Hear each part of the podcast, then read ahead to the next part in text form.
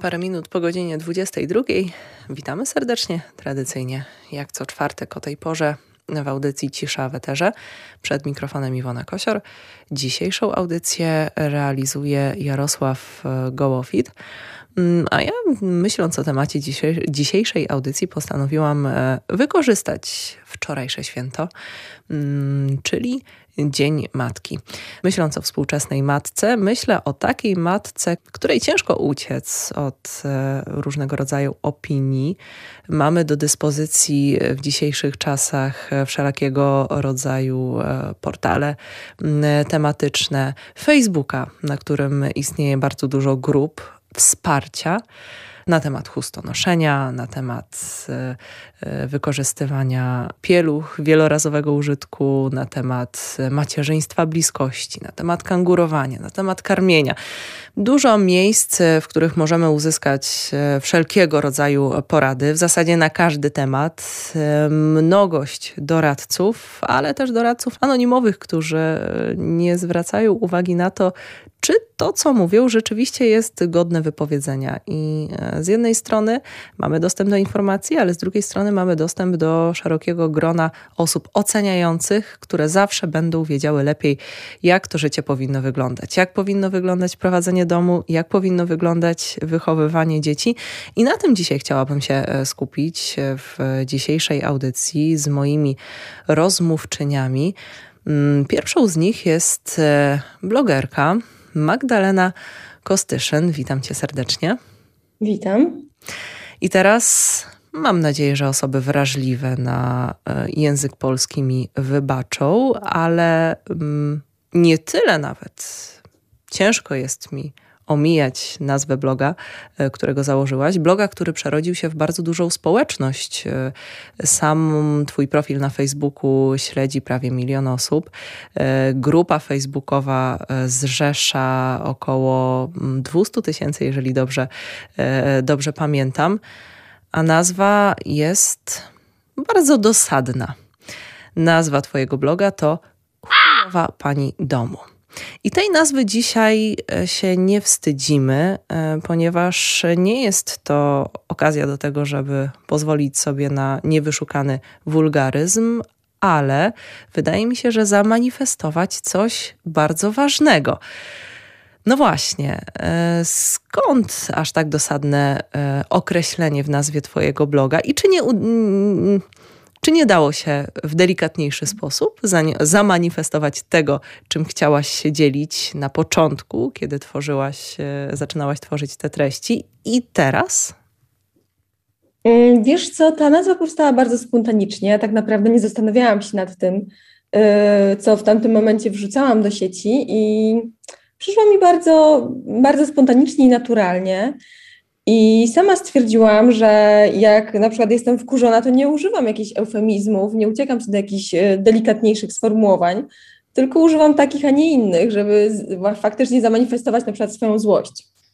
Um, I zrobiłam to właśnie bez jakiejś tam większej strategii, um, ale tak z biegiem czasu pomyślałam sobie, że faktycznie ta nazwa ma ogromną moc, bo w jakiś sposób przełamuje stereotyp tego, że kobieta powinna być delikatna, że kobieta nie może przeklinać, no i że powinna być wrażliwa i tak dalej, i tak dalej. I ja pokazuję, że no wcale nie. Wiele osób też uważa, że, że nazwa jest bezpośrednio nawiązaniem do perfekcyjnej pani domu i że ja mhm. stworzyłam taki antyruch, który ma, e, który miał właśnie jakby zaprzeczać tym wartościom, które były promowane w tamtym programie, ale tak nie jest. Jakby nasze działalności zbiegły się trochę ze sobą w czasie, aczkolwiek ja się nigdy nie wzorowałam właśnie na perfekcyjnej pani domu, ani wręcz też nie chciałam być jakimś y, antywzorem dla niej. Jakby też szanuję, szanuję tej pracy i całego zespołu, e, który pracował przy tamtej, przy tamtej produkcji i uważam, że um, dla każdego jest miejsce w sieci, w telewizji mhm. i tak dalej i każdy z nas może sobie wybrać wybrać, no nie wiem, te programy, te wartości, które nas interesują. A y, czy od początku byłaś, y, podchodziłaś z dystansem i luzem do prowadzenia domu, do rodzicielstwa, czy może jednak na początku sama byłaś w tej bańce perfekcjonizmu? Y, wiesz co, ja myślę, że, y, że cały czas jestem w jakimś tam stopniu perfekcjonistką, co bardzo mi utrudnia życie. I ten blog y, jest dla mnie również jakąś taką formą terapii, żeby razem z moimi czytelniczkami właśnie uczyć się odpuszczać. I ja myślę, że uczę się tego cały czas, że to nie jest tak, że już nauczyłam się tego dystansu, że jestem na maksa wyluzowana i nic mnie nie rusza, to nie jest tak, ale e, dzięki historiom moich czytelniczek, dzięki temu, że w jakiś sposób tam się jednoczymy, właśnie w ramach profilu czy grupy na Facebooku, po prostu jest raźniej. Jest raźniej i dziewczyny pokazują mi, w jaki sposób one żyją, mogę się od nich czegoś uczyć, one mogą się uczyć czegoś ode mnie. E, I gdzieś, e, no myślę, że, że, że cały czas ta praktyka trwa.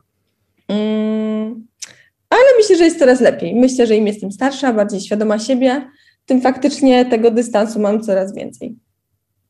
A czy na e, walkę z perfekcjonizmem nie należy trochę uważać? E, czy w filozofii pani domu nie kryje się może pułapka zobojętnienia na, na porządek? Jak zachować równowagę? Nie, nie.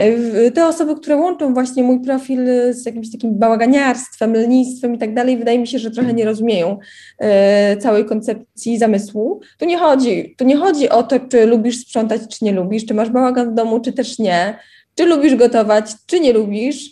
E, bardziej chodzi o jakiś pewien stan umysłu, że e, ty możesz robić te wszystkie rzeczy, ale nie musisz. To, to nie jest tak, że to, że jesteś kobietą, to już jesteś e, skazana właśnie na zajmowanie się domem, dziećmi i tak dalej, e, i że jest to ci w jakiś sposób narzucone. Nie, ja właśnie mówię, że nie musisz tego robić. Jakby możesz być wspaniałą kucharką, możesz e, myć okna co drugi dzień, jeśli to lubisz, i to nie, nie przeszkodzi w tym, żeby nazywać siebie chujową panią domu. Bardziej chodzi o to, żeby dawać sobie przestrzeń do popełniania błędów, do bycia właśnie nieperfekcyjną, nieidealną, żeby umieć odpuszczać, żebyś e, potrafiła położyć się wieczorem spać na przykład ze zlewem pełnym naczyń, bez wyrzutów sumienia. E, bo cały czas gdzieś tam z tyłu głowy zawsze mam obraz mojej mamy czy teściowej, które siedzą w kuchni do wieczora, po nocach, żeby właśnie wszystko wysprzątać i później idą spać, wstają nieprzytomne do pracy, bo one musiały na przykład coś tam zrobić. No i ja y, takiego czegoś nie popieram i chcę właśnie uczyć kobiety w taki sposób, w jaki potrafię, że naprawdę warto czasem odpuścić, y, spuścić trochę stonu i nic się nie stanie, jeśli, nie wiem, nie posprzątamy, nie umyjemy podłóg i naprawdę świat się nie zawali. E, czy, czy nie masz takiego wrażenia może, że e, właśnie jakby współczesne młode kobiety, młode matki, młode gospodynie domowe to jest takie pierwsze pokolenie, którym e, ktoś powiedział, nie musicie być perfekcyjne? Tak, wydaje mi się, że tak, aczkolwiek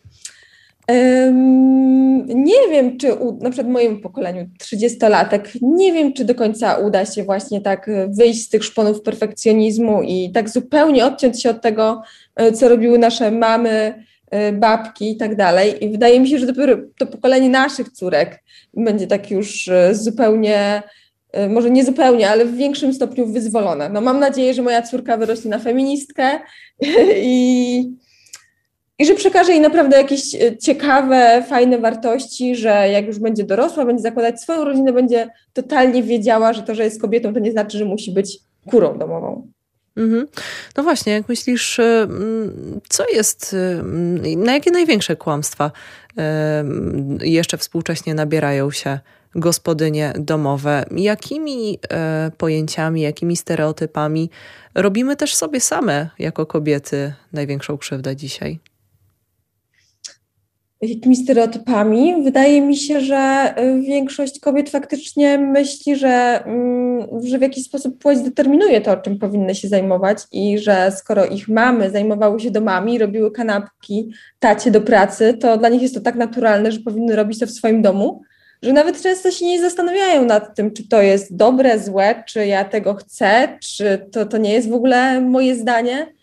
E, I wydaje mi się, że oczywiście jesteśmy coraz bardziej świadome, właśnie te różne ruchy feministyczne kobiece powstają, e, dużo się o tym mówi, pisze, ale jest mnóstwo kobiet, ja to widzę również u siebie na grupie, jest mnóstwo kobiet, nawet młodych, młodszych ode mnie, które gdzieś tak strasznie mocno mają zakorzenione te takie tradycyjne wartości rodziny, e, że one przecierają oczy ze zdumienia, że na przykład niektóre z nas y, nie gotują na przykład w domu i nie wiem, żywią się na mieście albo zamawiają sobie jakiś catering i im się na przykład to nie mieści w głowie. Y, więc, y, no więc myślę, że jeszcze w ogóle długa, długa droga y, przed nami w tym takim uświadam, uświadamianiu kobiet. Mhm. Skoro wspomniałaś już o, o, swoich czytelniczkach i o osobach, które należą chociażby do facebookowej grupy zrzeszającej Twoją e, społeczność, co najczęściej, e, o czym najczęściej piszą e, kobiety? Co je najbardziej frustruje? Jakie problemy najbardziej im doskwierają? Na początku, jak zakładałam e, profil, e, to dziewczyny najczęściej wysyłały mi jednak e, jakieś zdjęcia swoich takich porażek kulinarnych, mm -hmm. że przypaliło ciasto, że coś im tam nie wyszło i tak dalej, i tak dalej. I w sumie na, na tym moim głównym profilu na Facebooku dalej tak się dzieje, że, że najczęściej wrzucam tam jakieś humorystyczne przykłady naszych wpadek. Mhm. Grupa miała być z założenia czymś podobnym, e, ale miejscem bardziej kameralnym, gdzie będziemy mogły się bliżej poznać. Ja z moimi czytelniczkami będziemy miały czas, żeby ze sobą rozmawiać. E, ale z biegiem czasu ta grupa stała się takim miejscem, w którym moje czytelniczki, czytelnicy poczuli się bardzo pewnie, poczuli, że mogą mieć zaufanie do, do innych osób, które tam są i śledzą to, co się dzieje. I zaczęło pojawiać się bardzo dużo takich bardziej życiowych tematów, powiedziałabym. Mhm. pytasz mnie o to, co, co najczęściej dodają. dużo jest takich rozterek y, związanych z, na przykład ze zwią związkami, na przykład, że nie radzą sobie, pytają, e, czy to jest normalne, na przykład, że nie wiem, że mąż w ogóle nie mówi, że mnie kocha, albo że mm, nie spędza w ogóle z rodziną czasu, bo ucieka w pracę. Sporo jest pytań e, dotyczących macierzyństwa, na przykład jak radzicie sobie z dzieckiem, które nie chce jeść, albo właśnie jak radzicie sobie z presją ze strony innych, że na przykład chce wysłać dziecko do żłobka, ale teściowa ciśnie mnie na to, że dziecko jest za, za młode, za małe. myślę, że du dużo jest takich tematów bardzo życiowych. E, i, I też na pewno o tym, że to większość tematów jest bliska większości z nas, świadczy, świadczą komentarze, które czasami gdzieś tam w tysiącach się przewijają i dziewczyny piszą: O wow, fajnie, że to napisałaś, bo ja też tak mam i nie wiedziałam, co z tym zrobić. Mhm. A czy e, co bardziej przeważa? Znaczy, mam nadzieję, że e, przeważa jednak w tych komentarzach e, wsparcie i, i, i wyrazy solidarności, ale podejrzewam, że pewnie też nie brakuje kwestii oceniania i, i wyrażania własnego zdania, i trochę też, no właśnie, czy. Czy zdarzają się przypadki wchodzenia z buciorami w cudze życie, nie znając tej drugiej osoby? Mamy e, na grupie regulamin i jednym, jedną z zasad jest właśnie nieocenianie innych. I mam na grupie e, moderatorki, administratorki, które pomagają mi to wszystko ogarniać i one bardzo szczegółowo czytają wszystkie posty, wszystkie wątki i starają się właśnie wyłapywać osoby, które e, no, w jakiś tam sposób łamią regulamin. I szczególną uwagę zwracamy właśnie na osoby, które, które są takie bardzo chętne do krytykowania innych, oceniania, znając tylko jakiś tam kawałek ich życia, nie? który jest opisany w kilku zdaniach w poście. I staramy się takie osoby usuwać, usuwać z naszej mhm. grupy, bo to, mm, to, to, czym ta grupa się wyróżnia, właśnie to takie, takie wzajemne wsparcie. I często słyszę od swoich czytelniczek, że ja czuję się na tej grupie bezpiecznie, mogę tutaj powiedzieć to, co naprawdę myślę, nie boję się, że ktoś mnie oceni, że ktoś mnie skrytykuje a nie mam tak wcale e, w innych miejscach w sieci, bo odezwę się na jakiej, jakiejś grupie matkowej, to zaraz jestem zjedzona, bo wyraziłam swoje zdanie. Odezwę, odezwę się na grupie z kotami, o Jezu, jeszcze gorzej. Okazuje się, że te grupy kociarskie, nie wiem jak to się fachowo nazywa, ponoć są najgorsze. Ja nie wiem, bo nie mam kota, ale słyszałam, że tam się po prostu dzieje grubo. Więc y, staramy się y, zwracać uwagę na to, żeby jednak dziewczyny i chłopacy wzajemnie się nie oceniali, i żeby faktycznie każdy czuł się bezpiecznie i mógł, mógł wyrazić swoje zdanie, mógł napisać z jakimś najtrudniejszym problemem i raczej, żeby uzyskiwał wsparcie, a nie, nie jakieś baty. Czy mhm. zakładając tego bloga, spodziewałaś się, jak duży będzie to odzew? Pewnie powiesz, że nie. Jeżeli tak, to jak bardzo zaskoczyła Cię skala popularności e, bloga i, i, i, później też grupy, która, tak jak mówisz, miała być e, no, docelowo e, chyba bardziej kameralna, a 200 tysięcy osób no, to nie jest kameralne grono. No, tam jest dokładnie chyba ponad 150 tysięcy. Faktycznie mm -hmm. to nie jest kameralne grono i tak, z założenia totalnie miało być to miejsce, gdzie miałam sobie rozmawiać z tymi moimi czytelniczkami, kojarzyć je z imion i nazwisk. E, no i trochę to, trochę to się rozrosło. E, zupełnie się nie spodziewałam, że to przybierze taki rozmiar. Jakby nigdy mi też na tym nie zależało.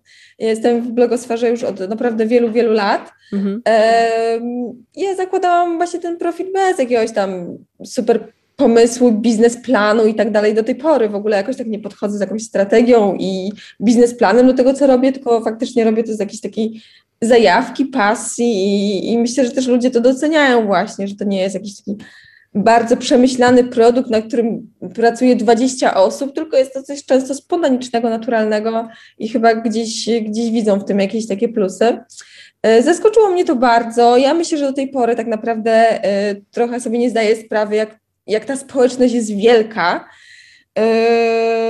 bo jakby też nie przywiązuje się do liczb. Ja wiem, że mhm. e, za tymi konkretnymi liczbami, na przykład za milionem e, lajków na Facebooku stoją prawdziwi ludzie, ale mimo wszystko jakby też nigdy nie myślę o sobie w kontekście na przykład um, osoby lepszej od innych, bo, bo mam tysiąc, bo mam milion obserwujących na Facebooku, je, nie wiem, jestem lepszą blogerką niż ty no nigdy, nigdy, e, nigdy tak o sobie nie myślę. Bardzo się cieszę, że ludzie e, dołączają, dołączają do mnie, że chcą śledzić, aczkolwiek najbardziej wiadomo, zależy mi na osobach, które szanują moją pracę i właśnie wspierają to, co robię, niż na takich, którzy przychodzą i krytykują e, wszystko.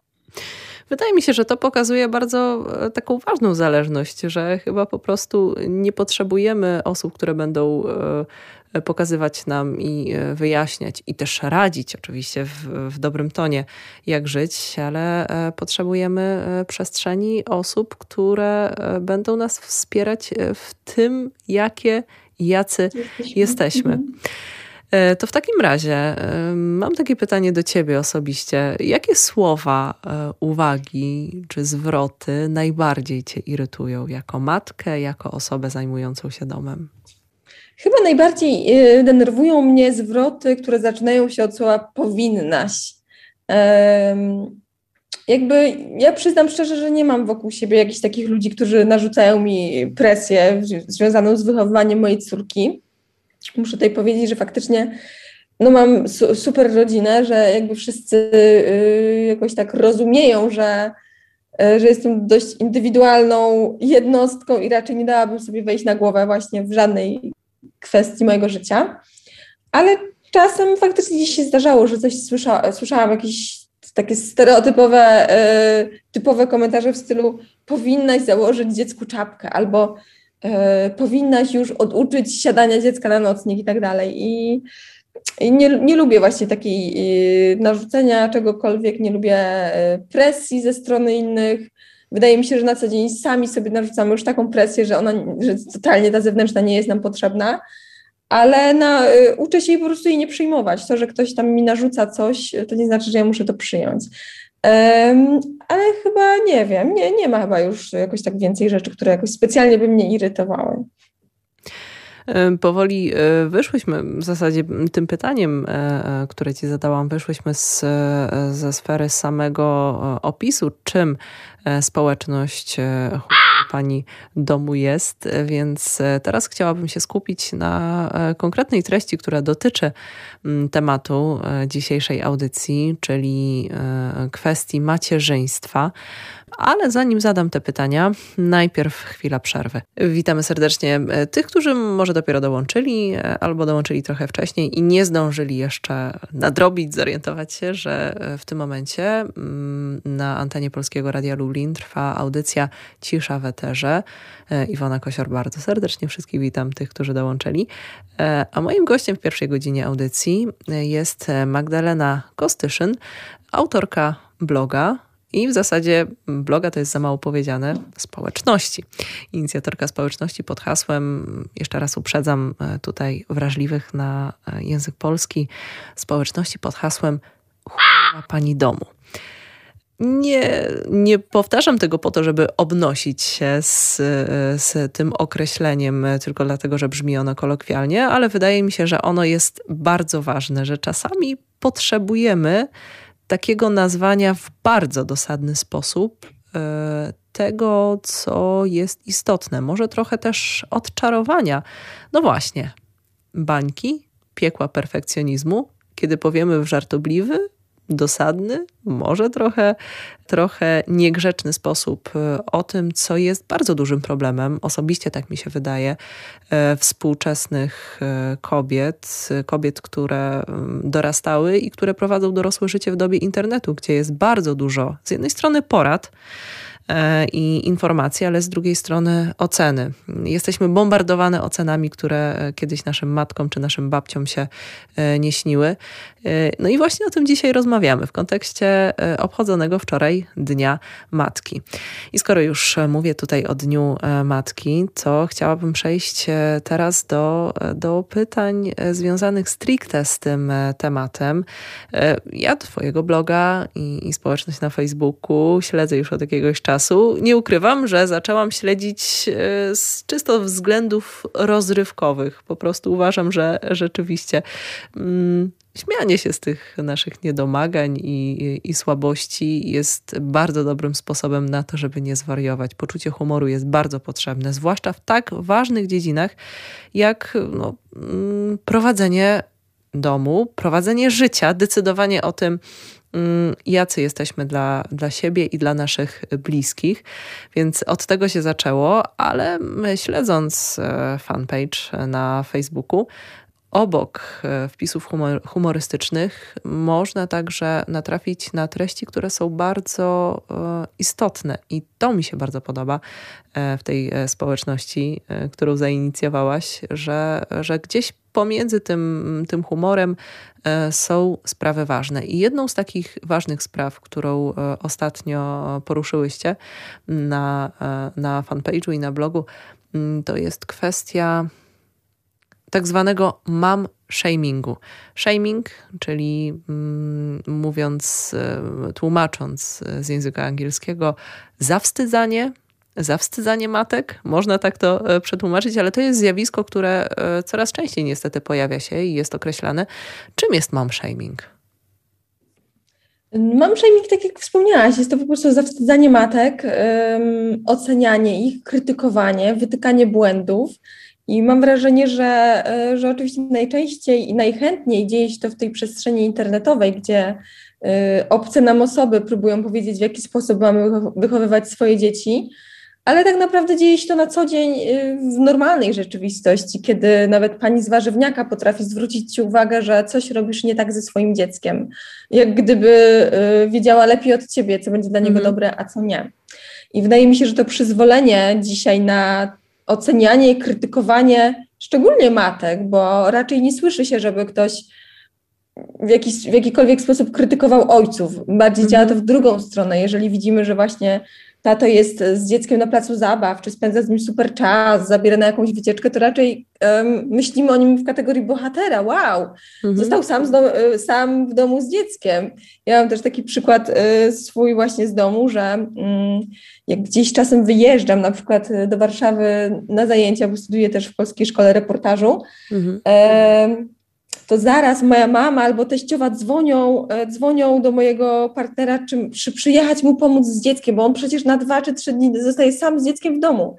No i tak sobie myślę, kurde, e, a tyle razy ja zostaję sama z córką i nikt do mnie nie dzwoni, czy do mnie przyjechać i mi pomóc. I tutaj to pokazuje taką, taką nierówność w tym myśleniu i traktowaniu o rodzicielstwie w ogóle, że te mhm. wszystkie obowiązki są przypisywane głównie matkom, no bo umówmy się, jak jak, jak rodzi się dziecko, to nie wiem, jakie są statystyki, ale zakładam, że pewnie 90% e, rodziców wybiera, że to jednak matka zostaje z dzieckiem w domu na urlop macierzyński. Mhm. Jednak szczególnie w Polsce jest jakiś niewielki odsetek ojców, którzy decydują się na urlop tacierzyński. no dobra, trochę się zaplątałam chyba, mhm. ale chodzi mi o to, że, że, że to szczególnie matki są narażone na właśnie atak ze strony innych. Mhm. E, a to w takim razie za co na pewno e, matki nie powinny się e, obwiniać, co niepotrzebnie Twoim okiem, obserwując ogólnie przestrzeń internetową, ale też i grupę, mm, co wpędza najczęściej nas w kompleksy? Myślę, że na pewno nie powinnyśmy się obwiniać o to, że czasem nie dajemy rady. E, ja myślę, że to jest w ogóle karkołomne zadanie łączyć e, pracę i macierzyństwo. To e, wiem, że się da, bo sama to robię i mam mnóstwo koleżanek, które to łączą, ale odbywa się naprawdę bardzo wysokim kosztem. To już nie jest tak, że możesz sobie iść do pracy od, od 8 do 16, wrócisz, masz czas dla siebie, tylko to już jest zawsze takie bieganie od do wstanie rano, y, odwiezienie dziecka do żłobka czy przedszkola na konkretną godzinę i później musisz się już tak y, kurczowo trzymać tego zegarka, że o Jezu, mam tylko czas do 16, czy tam kilka godzin, żeby jeszcze popracować. Y, więc mm, wydaje mi się, że nie powinniśmy się obwiniać o to, że czasami nie dajemy rady, że czasami mamy dość, że czasem nas wszystko przerasta, i, y, I fajnie, gdybyśmy rozmawiały o tym na głos, tak jak na przykład dzisiaj podejmujemy taką rozmowę w ramach Twojej audycji mhm. i to jest super, bo chciałabym, żeby inne mamy, y, nie tylko mamy, ojcowie również, żeby wiedzieli, że, że nie są z tym wszystkim sami, że chociaż na, na co dzień gdzieś tam na Instagramie raczej pokazujemy te takie piękne strony swojego życia i pokazujemy mhm. piękny pokoik dziecka i to, jak jest ładnie ubrane i jak sobie super z nim podróżujemy, to naprawdę większość z nas ma po prostu podobne problemy rodzicielskie, tylko nie mówimy o tym na głos, bo się wstydzimy. Wstydzimy się powiedzieć, że, że nam się nie chce czasem bawić z dzieckiem, mhm. że, że czasem tęsknimy za tymi czasami przedmacierzyńskimi i myślimy sobie, u, jakby to było sobie teraz spędzić tak weekend samemu, bez tutaj hałasu żadnego, bez zabaw, bez wychodzenia na spacery. E, wstydzimy powiedzieć, że nienawidzimy chodzić na place zabaw na przykład, no bo no bo jak to? Co sobie o nas inni pomyślą? Zaraz pomyślą, że jesteśmy jakimiś wyrodnymi matkami, mhm. które nie kochają dziecka. Ja też zauważyłam, że często jak e, mamy już przyznają się do jakichś takich swoich słabości, że na przykład nie lubią się bawić ze swoimi dziećmi, albo lubią się bawić w określone zabawy, że okej, okay, możemy się wybawić w chowanego, możemy układać klocki, ale na przykład nie znoszę bawić się z tobą, nie wiem, dajmy na to samochodzikami czy tam lalkami. E, I zawsze, kiedy piszą to, czego nie lubią na przykład robić ze swoimi dziećmi, to za chwilę po przecinku dodają taki komentarz, no ale wiadomo, kocham swoje dzieci. Tak jakby tego nie dodały, to bałyby się, że zaraz właśnie zostaną zninczowane, mhm. że, że, że jak to, nie, nie lubisz swoich dzieci, nie kochasz ich, skoro tutaj znajdujesz jakieś minusy macierzyństwa. Mm, tak. Mhm. To co w takim razie sądzisz e, właśnie o takim kierowaniu się w, e, może tak podpieraniu się e, różnymi forami internetowymi, grupami, ale też i tym, co możemy znaleźć na Instagramie. Jest bardzo dużo influencerów, którzy influencerek, influencerów, którzy mm, dotykają tematów macierzyństwa. Czy warto takie treści śledzić, czy nie?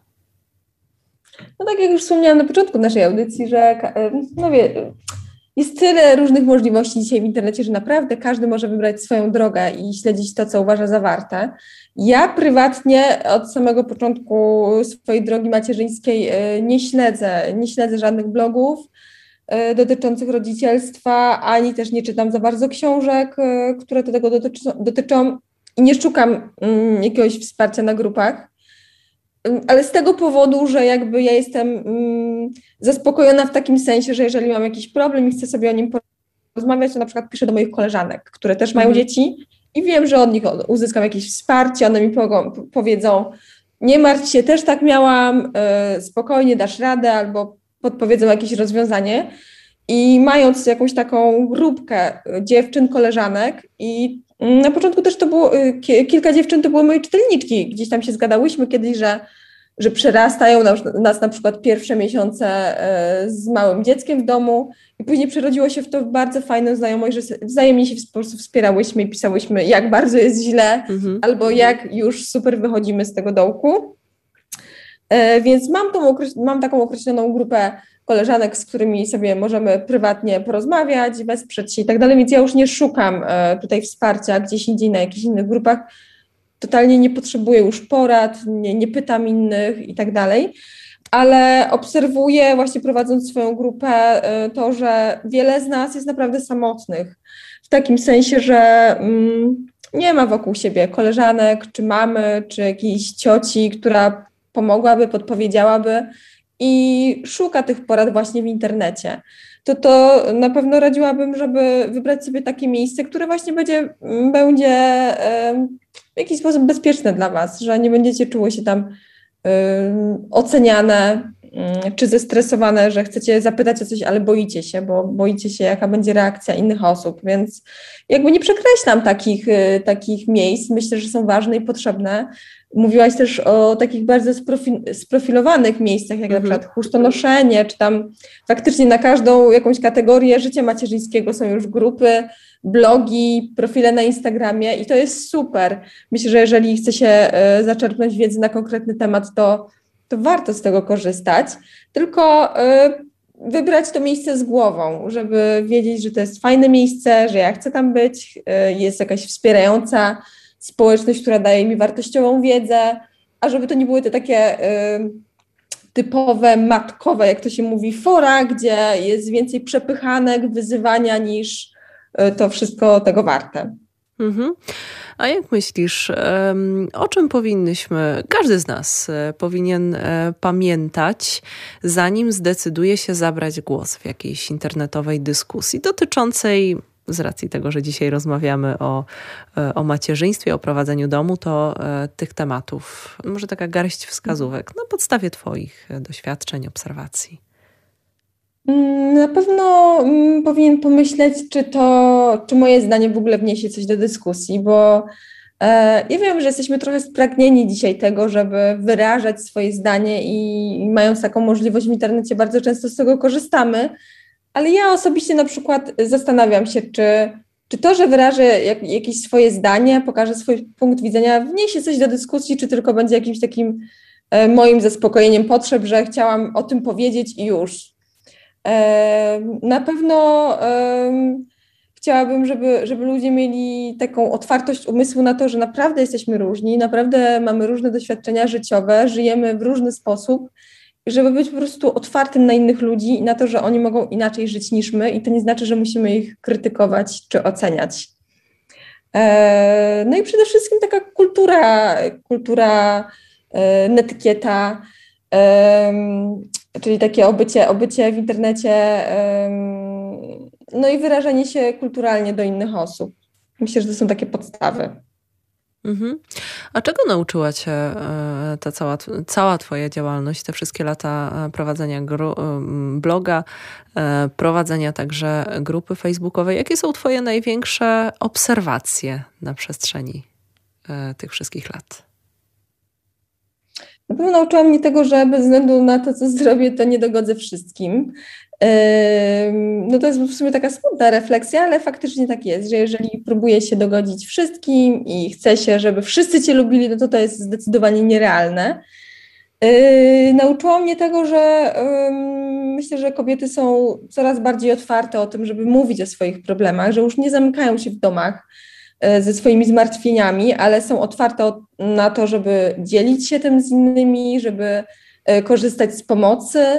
E, ja mam na przykład na grupie organizuję takie dyżury z, psycholo z psychologami, z mhm. psycholożkami i bardzo dużo osób z tego korzysta, co mnie bardzo cieszy. To chyba takie najważniejsze obserwacje. To już oczywiście e, też gdzieś e, przebijało się przez e, Twoje wypowiedzi do tej pory, ale jeszcze tak w ramach podsumowania chciałabym się Ciebie zapytać, co uważasz za dobrodziejstwo dzisiejszych czasów i tego, że właśnie mamy tak duży dostęp do, do internetu i, i, i właśnie to może czego mogłyby nam nasze mamy czy babcie pozazdrościć, gdyby mogły wrócić do, do czasu zakładania rodziny, wychowywania dzieci, początków swoich jako matki. Co my mamy, a czego nie mają nasze matki, nasze babcie? Ale nie chodzi tylko o kontekst taki internetowy, tylko w ogóle mhm. dzisiejszych czasów, tak? Mm. W zasadzie, w zasadzie to tak naprawdę, znaczy przede wszystkim kontekst internetowy, ale mhm. też i dzisiejszych czasów. Może za, rzeczywiście zakreślmy to trochę szerzej. Mhm. Czego mógłby nam pozazdrościć? Yy, chyba takiej dostępności do wszystkiego, że jeżeli wymyślisz sobie, że chcesz dziecku kupić jakiś super smoczek albo butelkę, to naprawdę możesz to zrobić w 5 minut i zamówić sobie przez internet. Już o yy, pampersach nawet nie będę wspominać. Ale nie wiem, czy to jest takie właśnie dobrodziejstwo, że yy, to, to, że możemy tak korzystać z tej niezliczonej ilości publikacji, liczby publikacji i dołączać do różnych for i grup. Nie wiem, czy to nie jest y, większe przekleństwo mimo wszystko, mhm. E, ta, taka ogromna dostępność. Trochę wydaje mi się, że te nasze mamy czy babki, które korzystały tylko z jakichś porad swoich koleżanek i sąsiadek, myślę, że mogły być trochę szczęśliwsze. To w takim razie już e, zbliżając się do końca naszej rozmowy, ponieważ dochodzi godzina, e, powoli godzina 23, e, czyli w zasadzie audycja Cisza w Eterze już dobija do półmetka. Z racji tego, że wczoraj obchodziliśmy Dzień Matki i dzisiaj wokół tego skupia się nasza, nasza rozmowa. Czego życzyłabyś wszystkim matkom, które nas teraz słuchają i zarówno matkom e, starszym, które już wychowały dorosłe dzieci, e, ale i też tym matkom, które, zwłaszcza chyba tym matkom, które zaczynają swoją drogę. Widziałabym, mamo, nie martw się, na pewno dasz sobie radę, bez względu na to, że wydaje ci się, że teraz nie ogarniasz, że wszystko cię przerasta, na pewno sobie poradzisz, bo wierzę, że, że większość z mam kocha swoje dzieci, chce dla nich jak najlepiej i, i to jest naprawdę wystarczające. I to, że czasami nie dajesz rady i że nie chce ci się kle, kleić jakiś plastusiów z plasteliny, a wolisz sobie włączyć serial, to nie znaczy, że jesteś złą matką. To znaczy, że, że jesteś na pewno wystarczającą matką dla swojego dziecka i wierzę w to, że, że chcesz dla niego najlepiej, robisz najlepiej i bądź zadowolona z siebie, e, wierz w siebie, bo naprawdę jesteś super. Bardzo się cieszę z tych słów. Ja się też oczywiście do nich e, dołączam, bo uważam, że to jest e, ważne, żeby zwłaszcza, zwłaszcza, że nie każda kobieta jest w stanie sama może nie daje sobie prawo takich rzeczy sobie powiedzieć, więc chyba tym bardziej jest to ważne. Um, usłyszeć od postronnej osoby, możesz pozwolić sobie na odpoczynek, bo jeżeli nie odpoczniesz, nie będziesz w stanie e, tak naprawdę dawać siebie i, i, dzielić się miłością. Trzeba się zatroszczyć o siebie. To jest e, trochę taki mini manifest dzisiejszej e, audycji. Chciałabym, żeby to wybrzmiało i myślę, że z naszej rozmowy właśnie to wybrzmiało. Moim gościem była Magdalena Kostyszyn, blogerka. Blogerka pod hasłem Chujowa Pani Domu i założycielka także e, przy okazji społeczności, która, e, która skupiła się wokół e, tego mm, bloga, który, który z jednej strony jest miejscem dystansu, humoru, i luźnego podejścia do tego, co nam nie wychodzi, a nie wychodzi nam dużo rzeczy, ale też i miejsca, w którym można spokojnie odetchnąć i dać sobie prawo do tego, żeby nie zawsze być perfekcyjnym. Dziękuję Ci bardzo serdecznie za rozmowę. Ja również dziękuję i bardzo w ogóle na, na sam koniec pięknie opisałaś to, czym się zajmuję. Bardzo, bardzo Ci dziękuję. Pozdrawiam wszystkich słuchaczy i wszystkich moich czytelników. I ja zachęcam do tego, żeby e, dołączyć. E, mam nadzieję, że nazwa nie będzie odstraszać. Jeżeli ktoś czuje e, jednak dystans ze względu na tak dosadną formę, to tym bardziej zachęcam, żeby, żeby zajrzeć, zapoznać się i mam nadzieję, że to będzie miejsce wytchnienia.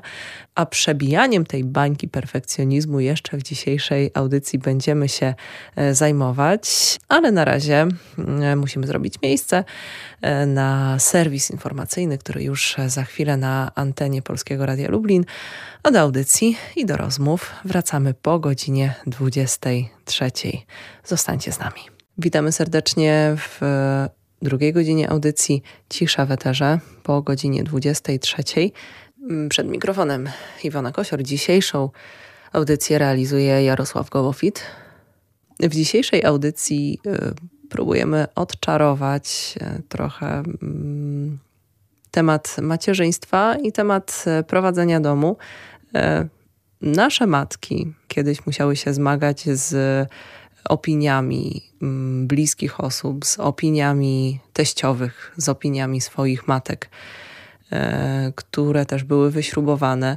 Myślę, że mm, dzisiaj więcej rzeczy przechodzi, mówiąc tak kolokwialnie, niż 30-40 e, lat temu, jeśli chodzi o sposób prowadzenia domu, ale z drugiej strony te głosy mm, matek e, czy teściowych, które wiedzą lepiej, wydaje mi się, że w dzisiejszych czasach współczesnych, dla współczesnych matek e, i pań domu, te głosy zastępują e, głosy z internetu, głosy z grup społecznościowych, facebookowych, grup tematycznych dotyczących prowadzenia domu, dotyczących opieki nad dziećmi, czy także z coraz bardziej popularnych kont y, różnego rodzaju instagramowych miejsc, w którym są osoby, które specjalizują, specjalizują się w danej dziedzinie i udzielają porad. Ale czasem te porady, zwłaszcza w połączeniu z komentarzami postronnych osób, mogą przyprawić o zawrót głowy. I dzisiaj zastanawiamy się razem z moimi gośćmi, jak czytać, korzystać z dobrodziejstwa e, tego, e, tego, co nam dostarczają media społecznościowe, e, ale tak, żeby, żeby nie zwariować. Moim drugim gościem w dzisiejszej audycji jest Sara Ferreira albo Miss Ferreira. Tak, pod takim hasłem można znaleźć ją w internecie. Witam cię serdecznie. Dobry wieczór, witam wszystkich. piszesz o sobie na swoim blogu, mhm. blogu pozwolisz, że e, zacytuję. Jestem mhm. kobietą, jestem matką, statystycznie częściej rodzę dzieci niż e, kupuję w zarze. Miotam się między garnkami, wycieram porozlewane mleko, zmywam z tapety czekoladę i Bóg jeden wie co jeszcze. Przekopuję internet w poszukiwaniu solucji dla kleju na ubraniu i farby na dywanie. Między pralką a zlewem zaś łapię suszarkę i pędzel do make-upu, w locie chwytam sukienkę i zupełnie idiotycznie okupuję ścianę, mizdrząc się do aparatu. Jestem ekshibicjonistką, wrzucam swoje zdjęcia do internetu. Mam do pokazania tylko te garnki i spódnice. Mam tylko tyle do powiedzenia, ile zaobserwuję między pralką a szafą. Mam 30 lat i jestem blogerką i jestem szczęśliwa. Specjalnie przeczytałam cały ten opis, e, bo w zasadzie dla mnie każde zdanie tutaj jest e, ważne i bardzo ciekawie opisuje to, e, czym się zajmujesz, zwłaszcza, że gdzieś od pewnego czasu przyglądam się temu, co mm, dodajesz. Przyznam szczerze tak, w pierwszej godzinie audycji poruszaliśmy mm, kwestię tego, jak ten internetowy ekshibicjonizm influencerek, influencerów, blogerów może negatywnie e, wpływać na kobiety, które mm, mogą się wstydzić tego, jak na przykład wygląda ich życie, jak wygląda mhm. prowadzenie domu. Przeglądając Twoje zdjęcia, no, mm, one są po prostu piękne. E, mhm. I mam takie pierwsze pytanie, może trochę kłopotliwe, ale nie chcę Cię wprowadzać w zakłopotanie. E, jednak chciałabym od tego zacząć. Czy czujesz e, sama osobiście odpowiedzialność za to, co publikujesz, za to, że jesteś no, w pewnym sensie influencerką i czy nie boisz się, że możesz wprowadzać swojej czytelniczki, obserwatorki w kompleksy? Czuję ogromną odpowiedzialność za to, co publikuję w internecie e, od, od zawsze i staram się być bardzo świadoma i czujna. E, opis, który przywołałaś w ogóle, to jest e, opis, który ja um, napisałam, no myślę, że to jest niespeł, niespełną deka, dekadę temu. Od tego mhm. czasu moje życie i podejście w ogóle um, moje do bycia tą influencerką bardzo się zmieniło, bo przez ten czas zrozumiałam też, Y, jak ogromną dźwigam odpowiedzialność, bo jeżeli czytacie, obserwuję w sumie kilkadziesiąt tysięcy osób, no to nie możesz nie brać odpowiedzialności y, za to, co publikujesz. Y, I, bardzo dobre jest Twoje pytanie, bo u mnie też pojawiło się po jakimś czasie, mm, pojawiła się taka zagwozdka, czy czy ja w swoich czytelniczek nie wpędzam w kompleksy, może, może to jest za mocne słowo, ale mhm. czy nie wywieram na nich jakiegoś rodzaju presji? I na pewno był taki moment, no tak jak Ci mówię, to było 10 lat temu, kiedy ja zakładałam bloga, więc ja też po prostu tak po ludzku byłam jakby ze względu na wiek mniej świadomą osobą.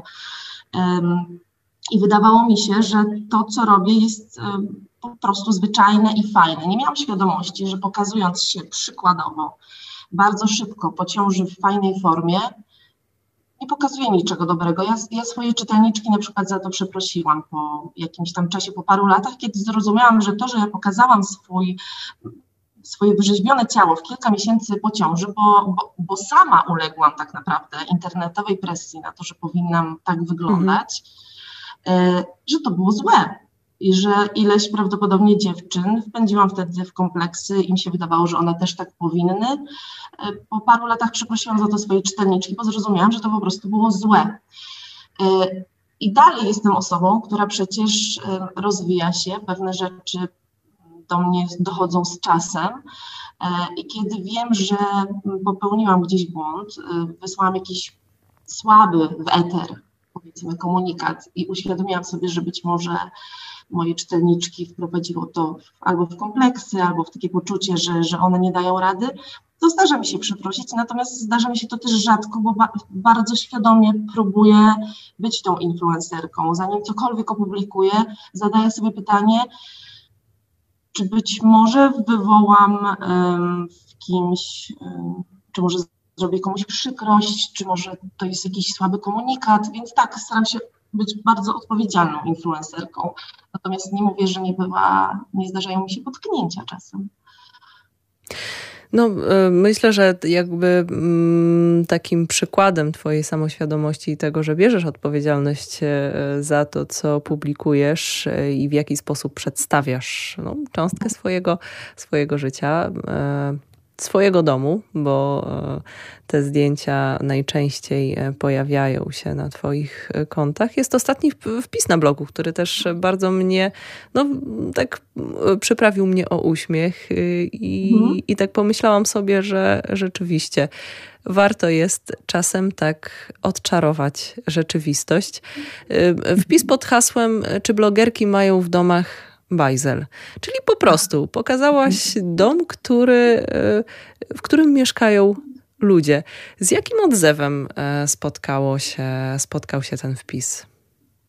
Wiesz co, zanim odpowiem na to pytanie, to powiem w ogóle, dlaczego ja to opublikowałam. Mhm. Dlatego, że e, zupełnie spontanicznie o poranku w poniedziałek nagrałam relację z tego, jak wygląda nasz dom. Nasz dom zazwyczaj w poniedziałek wygląda no naprawdę jakby wybuchła konfekcyjno-naczyniowa bomba. Po prostu ubrania są wszędzie, skarpety kwitną na parapetach, e, naczynia stoją, wiesz, biegną stodami, powiedziałabym, przez dom. E, I uznałam, w takiej, w takiej bezradności tej poniedziałkowej porannej, bo to jest taka, wiesz, wiśnia na torcie tego poniedziałkowego poranka, kiedy wszystko zwala się na głowę i jeszcze jest ten bałagan. A skąd ten bałagan? A stąd, że w weekend nasz dom absolutnie tętni życiem. Zawsze są tu dzieci, goście, dzieci sąsiadów. No po prostu nie ma możliwości zapanowania nad tym weekendowym Saigonem tak naprawdę. A ja, ja też w weekend potrzebuję odpocząć, więc już odpuściłam. Nie latam z tą szmatą, szczotką, nie, nie krzyczę na ludzi. Trzymajcie porządek, no bo jednak, no bo jednak tak trochę jest, że jeżeli chcesz non-stop utrzymać porządek, to przeważnie rykoszetem odbrywają jacyś ludzie jednak mimo mm. wszystko. Um, I spontanicznie nagrałam te relacje z tego bałaganu i pojawiło się bardzo dużo komentarzy, że Boże, jest mi lżej, ulżyło mi, czyli u Ciebie, u tej idealnej blogerki też jest bałagan. I jakby... Um, poruszyły mnie te komentarze, bo pomyślałam sobie, że no kurczę, no przecież u każdego czasem jest bałagan, tak? To nie znaczy, że u mnie w domu non-stop jest bajzel, a ja pokazuję w internecie fragment fałszywej rzeczywistości, ale po prostu wydaje mi się, że u każdego czasem, nawet u tej osoby, która jest pedantyczna, czy bardzo lubi porządek, no to po prostu musi być bałagan, no bo to jest jakby, nie, chyba nie da się tego uniknąć. Dlatego spotkałam się to z ogromnym, z ogromnym takim aplauzem i, i było bardzo dużo komentarzy dziękujących za to, że pokazałam ten bałagan, no bo ludziom ulżyło, że, że przecież u nich w domach też tak jest, a w tym wymuskanym domu jakiejś influencerki też się tak zdarza. Po prostu człowiekowi, który nie jest influencerem, a który to wszystko obserwuje, on doznaje takiej ulgi, że po drugiej stronie też są tylko zwykli ludzie, ale wiesz, to jest takie też trochę przekleństwo bycia takim może nie do końca świadomym odbiorcą, bo ja do Instagrama i bycia influencerką mam też taki stosunek, że to jest bardzo mały fragment, wyryw, wiesz, jakiś taki skrawek życia, który mm -hmm. pokazuje. I świadomy odbiorca powinien mieć tego, no świadomy odbiorca mieć świadomość, masło myślane, ale tak, jeśli jest się świadomym odbiorcą, to się wie, że to nie jest cała rzeczywistość, to jest ich fragment i to nie jest kłamanie. To znaczy są konta, które ja jakby uważam, że, mm -hmm. że to jest totalnie zakłamywanie rzeczywistości i dlatego ich też nie obserwuję. Natomiast warto mieć świadomość, że to jest jakiś wyrywek rzeczywistości, tak? Dlaczego ja pokazuję ładne zdjęcia na Instagramie? Bo również szanuję swoich czytelników i uważam, że te, dla mnie czytelnik, którego ja zapraszam do domu, jest jak gość, którego zapraszam do domu. Ja dla gości też sprzątam zawsze dom.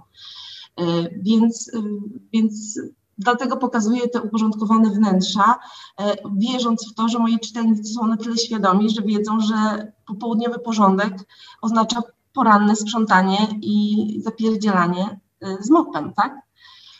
Więc tak to wygląda. Trzeba pamiętać, że naprawdę po drugiej stronie każdy influencer jest po prostu, czy influencerka, to są po prostu ludzie, więc oni mają często bardzo zbliżone problemy do Twoich. A jak myślisz, e, na, jaki, na jakie pułapki najczęściej natykają się e, osoby obserwujące to, co ładne w internecie, e, ale nie tylko to, co ładne. Tutaj nie tylko mówię o, o kontach na przykład mhm. instagramowych, ale też w kontekście no, głównie matek, współczesnych matek, czyli, mhm. e, czyli też e, w perspektywie mnogości wszelkich grup dyskusyjnych mhm. na temat e, mhm. macierzyństwa. Jakie najczęściej pułapki czyhają na takich odbiorców i co najwię- najbardziej robi, robi największą krzywdę kobietom? Jak myślisz? Wiesz co, nie mogę mówić za wszystkich, mogę mówić y, o sobie, mhm. dlatego że y, niby jestem dorosłą kobietą, wydaje mi się, że bardzo świadomie podchodzącą do tego, co też oglądam sama w internecie, a taką pułapką, która na mnie nieustannie czyha i łapie się na tym y, co jakiś czas, ale staram się to wypracować, to jest porównywanie się do innych. I mhm. oczywiście porównywanie się nie na zasadzie że ja od tego porównywania się kwitnę i jest mi fajnie, bo nie wiem, bo, bo czuję się fajna. Nie, zawsze to porównywanie jest takie, że widzisz, że wszyscy są koniec końców lepsi od ciebie. Znaczy to nie jest tak, że ja non stop przeglądam internet i mam taką refleksję, ale że mi się to zdarza i że uważam, że nie powinno mi się to zdarzać. A jednak a jednak tego doświadczam y, co jakiś tam czas, a jestem prawie 40-letnią kobietą, matką trójki dzieci. Nieraz dopada mnie taka refleksja, że jeżeli na mnie to oddziaływuje, jeżeli ja mhm. scrollując Instagrama, który wydaje mi się, że ten mój feed jest jednak taki starannie przeze mnie wybrany,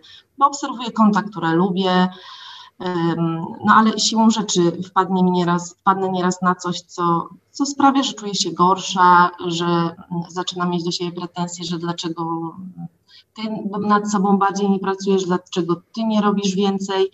I to jest taka, to jest chyba taka pułapka czyhająca, wiesz, bo, bo to jest taki niesamowity moment ten internet, że no kiedyś nie mieliśmy możliwości takiego obserwowania dziesiątek tysięcy ludzi tak mhm. naprawdę, podglądania ich życia. Łatwo jest wpaść e, w porównywanie się do innych, czy to, czy to jeśli chodzi o wygląd, czy to jeśli chodzi o, jeśli, o ich um, osiągnięcia życiowe, um, stan posiadania, cokolwiek. Po prostu wydaje mi się, że trudno jest się uchronić przed tym porównywaniem się. No i też e, chyba trudno uchronić się przed e, ocenami osób anonimowych, bo tutaj zwłaszcza mhm. mówię o, o wszelkiego rodzaju grupach e, dyskusyjnych, mm, mhm. na przykład dotyczących, no, dotyczących wychowywania dzieci, kiedy zadaje się mhm. jedno pytanie i nagle okazuje się, że oprócz odpowiedzi na to pytanie pojawia się, pojawiają się setki komentarzy obcych osób dotyczących rzeczy, o które o które się nie pytało, czyli a tak, dlaczego robisz to, a tamto, robisz krzywdę swojemu dziecku, a tak nie powinnaś? Mhm, mhm, mhm. Wiesz co, y, nie do końca mogę odpowiedzieć na twoje pytanie, ponieważ nie przynależę do żadnej z takich grup, ale nie bez powodu. E, wiem, że te grupy charakteryzują się taką często, e, nie wiem, zaciętością tych uczestników. Do tego stopnia ja należę do jednej grupy na internecie. To są jakieś tam stare meble. I mhm. nawet wydawałoby się tak błahy temat, meble. A regularnie widzę, że wybuchają na tej grupie sprzeczki, bo ktoś wystawi mebel, um, który pod siebie przerobił, jemu się ten mebel podoba i spotyka się z masą komentarzy, nie mogę na to patrzeć, jaki skrz- jak można było tak skrzywdzić mebel. Więc yy, i to są tylko, umówmy się, jakieś martwe przedmioty, meble. Mhm artefakty. A y, co dzieje się na tych grupach e, e, dotyczących wychowywania, wolę sobie tego nie wyobrażać, bo myślę, że jest tam grubo, dlatego też do tych grup nie przynależy. Wiesz, to, to jest też ważne, że kurczę, internet to jest jak taki wielki bufet. Naprawdę jest trochę tak, że wybierasz sobie, co z tego bufetu zjesz i czy przyniesie ci to niestrawność, e, czy sprawdzić, że będziesz się po tym dobrze czuć. I oczywiście no, można y, wpaść, tak jak ja mówię, że zdarza mi się porównywać do innych i staram się tego unikać, y, analizować z czego to wynika i tak dalej. Natomiast ja, to, to ja wybieram sobie, jak wygląda mój internet zasadniczo. Obserwuję konta, które są moim zdaniem wartościowe, które mnie raczej budują niż um, sprawiają, że czuję się gorzej. E, nie należę do grup, e, na których wiem, że przelewa się żółć. Nie, nie czytam komentarzy, staram się, to, to w ogóle jest niesamowite, bo wystarczy, że zjedziesz często w te komentarze na dół i od razu no, pukasz się w głowę, po co przeczytałam te komentarze, więc ja, mhm. i to nie, nie dotyczące komentarzy mnie, dlatego że ja mam taką fajną społeczność odbiorców, którzy raczej nie hejtują, to są czytelnicy, którzy przychodzą do mnie od lat, wiedzą, jaka jestem, wiedzą, czego mogą, mogą się po mnie spodziewać i oni nie mają potrzeby nie wiem, hejtowania mnie, a krytykę od nich przyjmuję, staram się przyjmować z pokorą, jeżeli ktoś zwraca mi na coś uwagę, a, a widzę, że nie ma tam złośliwości, hejtu, no to staram się myśleć, że on chce dobrze i, i, i biorę to do siebie. Ale fajnie jest wiedzieć, że naprawdę możemy sobie stworzyć własny internet. Internet, w którym ludzie mało hejtują, internet, w którym y, nie należymy do grup, gdzie, gdzie, z których wylewa się dużo, dużo złości. Dużo od nas zależy. Nie możemy tak mówić, że internet jest po prostu zły i tam jest tylko wstrętnie i okropnie, bo jeżeli nasz internet jest zły i mamy doświadczenie, że on jest tylko okropny, to znaczy, że źle sobie skonstruowaliśmy tego feeda. Mhm. Obserwujemy złe profile, Mm, e, i, i trzeba tutaj zadziałać. Mhm. A teraz e, tak bez oczywiście przywoływania konkretnych e, nazw, mhm. konkretnych osób, ale osobiście ciebie, co najbardziej drażni w, w tym, co, co można zaobserwować w internecie? Które konta omijasz szerokim łukiem? Jaki jest jakiś taki twój wyznacznik tego, co, co cię odstręcza mhm. od takich kont?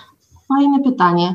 E, wiesz co, myślę, że odstręczają mnie mm, profile, gdzie ktoś ma przepis, prowadzi taki poradnikowy styl bycia i, i to oczywiście no, zależy jakiego rodzaju to są porady, bo chętnie obserwuję profile, gdzie ludzie udzielają porad jak, e, jak hodować rośliny, mhm. bo tego się uczę, ale chodzi mi o takie profile, gdzie jakby ktoś... Mm, ma, od, ma, szer, ma szero, wydaje mu się, że ma szerokie spektrum wiedzy z każdej dziedziny życia i potrafi udzielić, udzielać rad i pisze z, z pozycji takiego wiedzieja e, teksty na bloga czy, czy wpisy na Instagram, że on już jakby odkrył to życie i wie, że jest tak, a nie tak.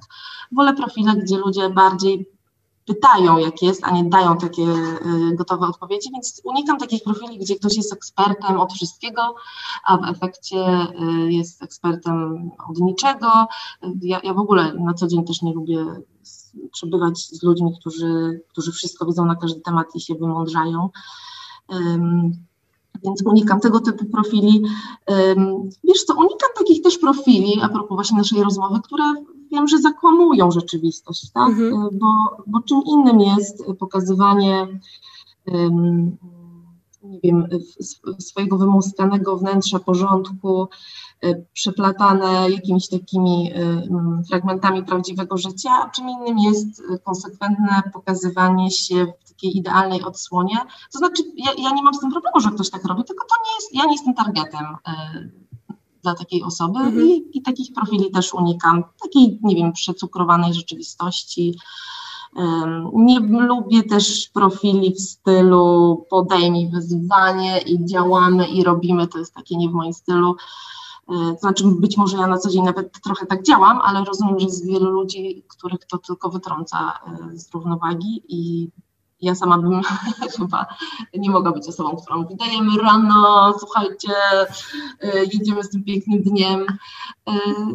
Wiesz, no ja staram się być w internecie mm. też sobą i wydaje mi się, że to jest taki klucz do bycia, bo ja nie będę osobą, którą zawsze którą każdy polubi, bo nie jestem zupą pomidorową, ale jeżeli jesteś sobą, to nawet w tej odsłonie um, podejmij wyzwanie, ktoś cię polubi, tak? Bo, bo, bo, bo poznajdziesz ludzi podobnych sobie w tym internecie, więc wydaje mi się, że kluczem jest po prostu bycie sobą, nie zakłamywanie tej rzeczywistości. Nawet jeżeli jesteś tym wiedziejem, który chce się wypowiadać na każdy temat, ale przy okazji jesteś sobą, to też znajdą się ludzie, którzy um, będą cię czytać, oglądać, czy, czy w ogóle śledzić w internecie. Dzisiejsza, może tak, ja jeszcze dodam e, dla mhm. słuchaczy, tych, którzy, e, którzy nie śledzą e, tego, co ty publikujesz w internecie, albo może w ogóle mhm. też nie interesują się takimi kwestiami. Mm, akurat ty jesteś dla mnie osobiście taką, takim typem blogerki, influencerki, która no, właśnie tej rozsądnej, która, która też dzieli się swoimi przemyśleniami tak po prostu i, i te mhm. przemyślenia są no właśnie, nie, nie nacechowują e, czegoś, nie nakierunkowują na konkretny sposób myślenia, mhm. tylko po prostu dzielisz się tym, co, co obserwujesz i co w danym momencie chcesz mhm. E, powiedzieć. E, no i też pojawia się gdzieś, przebija się w, w tym, co piszesz, temat, tematy związane z rodziną. No bo mhm tak jak, tak jak już tutaj rozmawiamy, opowiadasz o swoim życiu, o życiu, które też e, jest rodzinne. Mm, więc oczywiście dzisiaj w naszej rozmowie także nie zabraknie tematów o kwestii macierzyństwa, zwłaszcza, że mhm. rozmawiamy tutaj e, w kontekście obchodzonego Dnia Matki. Mm, mhm. Ale zanim zadam te pytania, najpierw e, trochę muzyki. Mm, witamy serdecznie ponownie w, w drugiej godzinie audycji e, Cisza w Eterze. E, w tej godzinie audycji moim e, gościem jest Sara Ferreira, blogerka, influencerka, ale przede wszystkim kobieta, która dzieli się tym, co dzieje się u niej na co dzień i swoimi przemyśleniami dotyczącymi e, życia, dotyczącymi domu, dotyczącymi e, macierzyństwa. I właśnie na tej trzeciej części chciałabym się skupić e, w tym momencie. Mm, może najpierw pytanie ogólne. Jak myślisz, co według ciebie, czym według ciebie cechuje się dobra mama? O, ja ci, ale zadałaś mi pytanie. Mm, tutaj jest ogromna możliwość odpowiedzi. Wiesz co, ja nawet na, na czym cechuje się dobra mama, ja na blogu pisałam taki tekst, taki trochę też sama dla siebie, bo w ogóle czasami -hmm. tekst piszę trochę dla siebie. Mm. I faktycznie zastanawiałam się e, w tym tekście, z czego jako matka e, jestem dumna, więc nie wiem, czy to jest do końca odpowiedź -hmm. na mhm. to, czym cechuje się dobra mama, ale gdybym miała udzielić jakiejś takiej rady albo powiedzieć właśnie z czego ja jestem dumna, tak jak pisałam w tym tekście, wiesz co, to chyba najbardziej z tego, że, że oczywiście są, są nerwy nieraz i, i jakby to, to macierzyństwo charakteryzuje się takim nieustannym dążeniem do tego, żeby być lepszą matką i wyrzucaniem sobie, że znowu straciłam cierpliwość, znowu mi nie wyszło, mm, ale wydaje mi się, że jeżeli daje się dzieciom proporcjonalnie dużo miłości, takiej miłości mówię o przytulaniu, o mówieniu, że się to dziecko kocha, to ja pamiętam to z mojego domu rodzinnego. Ja miałam czwórkę rodzeństwa i nieraz było nerwową. Ja nie mówię, nie byliśmy na pewno modelową, idealną rodziną, bo przy piątce malutkich też dzieci, bo, bo moje mhm. rodzeństwo urodziło się jedno po drugim i po prostu wyobrażam sobie już teraz z perspektywy matki, jak bardzo rodzicom było ciężko. Nie mieli też pomocy żadnej, żadnych babci w pobliżu ale pamiętam, że rodzice dawali nam po prostu może, może takiej miłości, chodzi o taką fizyczną, wiesz, czułość, przytulanie. My po prostu bardzo dużo w domu się przytulamy. Yy, przytulamy się z mężem przy dzieciach, zawsze wtedy od razu wyrastają spod ziemi dzieci i biegną, żeby przytulić się z nami. I ja wiem, że to się takie wydaje, o, nie wiem, ale, ale to jest taka fizyczna bliskość z dziećmi, yy, to jest po prostu, wydaje mi się, że dla ich rozwoju coś fantastycznego. I jakby to łagodzi te wszystkie, mm, te wszystkie spory, te nerwy dnia, to przytulenie się. A drugą taką rzeczą, którą bym wymieniła i chyba w tym tekście, znaczy nie chyba, ale na pewno w tym tekście wymieniłam, to jest taka świadomość, że cokolwiek schrzanisz jako matka, możesz to naprawić, bo jest takie magiczne narzędzie, które nazywa się przeprosinami. Mhm. I po prostu możesz to dziecko przeprosić. miałam taką sytuację dosłownie mm, tydzień temu, że bardzo się zdenerwowałam e, na moją córkę. Oskarżyłam ją trochę nie, niesprawiedliwie. No trochę sprawiedliwie, a trochę nie. Jakby to, mhm. to, to było pokłosie wcześniejszych, powiedzmy, jej działań, ale ostatecznie moje oskarżenie nie, nie było słuszne. E, I ona wyszła z domu na taki spacer, e, żeby ochłonąć i mm, no ja uświadomiłam sobie w trakcie, jak już opadła ta chmura nerwów, że, no, że nie miałam racji po prostu, że ją niesprawiedliwie potraktowałam. Podniosłam również głos. Więc wyszłam jej naprzeciw na, na tym spacerze. Przeprosiłam za słowa moje, powiedziałam, przepraszam cię, nie miałam racji, czy, czy, czy możesz mi wybaczyć? Ona się rozpłakała, przytuliłyśmy się i wszystko było ok. I, no i po raz kolejny sobie uświadomiłam, że to jest naprawdę ogóle nie, nie, nie, tylko będąc matką, ale też człowiekiem, że to jest fajne, że mamy, mamy takie narzędzie, które nazywa się przeprosinami i możemy dużo w życiu, to co schrzaniliśmy, przynajmniej część tego da się naprawić, mówiąc, że przepraszając po prostu. Więc myślę, że dużo, dużo miłości, dużo świadomości, że my rodzice nie, nie mamy, nie jesteśmy alfami, omegami, umiejętność przepraszania i jakoś, jakoś to będzie dalej. A czy widzisz e, różnice w sposobie wychowania, e, które, które ty znasz z dzieciństwa, mm, z historii swojej, czy z historii e, osób innych, twoich rówieśników, w porównaniu do tego, jak ty i twoi w zasadzie nasi rówieśnicy mm, też no właśnie podchodzą do kwestii rodzicielstwa? Myślę, że jest różnica, aczkolwiek no zakładam, że może to jest jakaś tam moja bańka, bańka moich znajomych, ale mhm. myślę, że to rodzicielstwo jest takie bardziej, y, bardziej świadome, że my zadajemy sobie pytania, których być może nasi rodzice czy dziadkowie również ze względów y, no, sytuacji, w jakiej żyli, nie mieli możliwości sobie siebie pytania. Y, wystarczy spojrzeć na to, ilu, nie wiem, ile osób spośród naszych dziadków czy, czy rodziców miało jakieś, nie wiem, wiesz, problemy typu dysleksja. No prawie nikt tego nie miał. Dlaczego? Dlatego, że, że wtedy nie zakładano, że dziecko może mieć jakiś problem, który ktoś chciał rozwiązać, tak? Szło się jakimś tam schematem, który był uniwersalny dla wszystkich. A teraz raczej założenie jest takie, przyjmowane już wydaje mi się, że w ogóle też oficjalnie przy, psychologia w tej dziedzinie bardzo się rozwija, psychoterapia, że, że każdy jest indywidualny i nie możemy tej samej miary przyłożyć do wszystkich. Mhm. Więc myślę, że i myślę, że w ogóle do głosu y, dochodzi to, co do powiedzenia mają też dzieci. Wiesz, ja patrzę po, po również po sobie, że moje dzieci mogą po prostu na głos powiedzieć, co im nie pasuje, co one by wolały.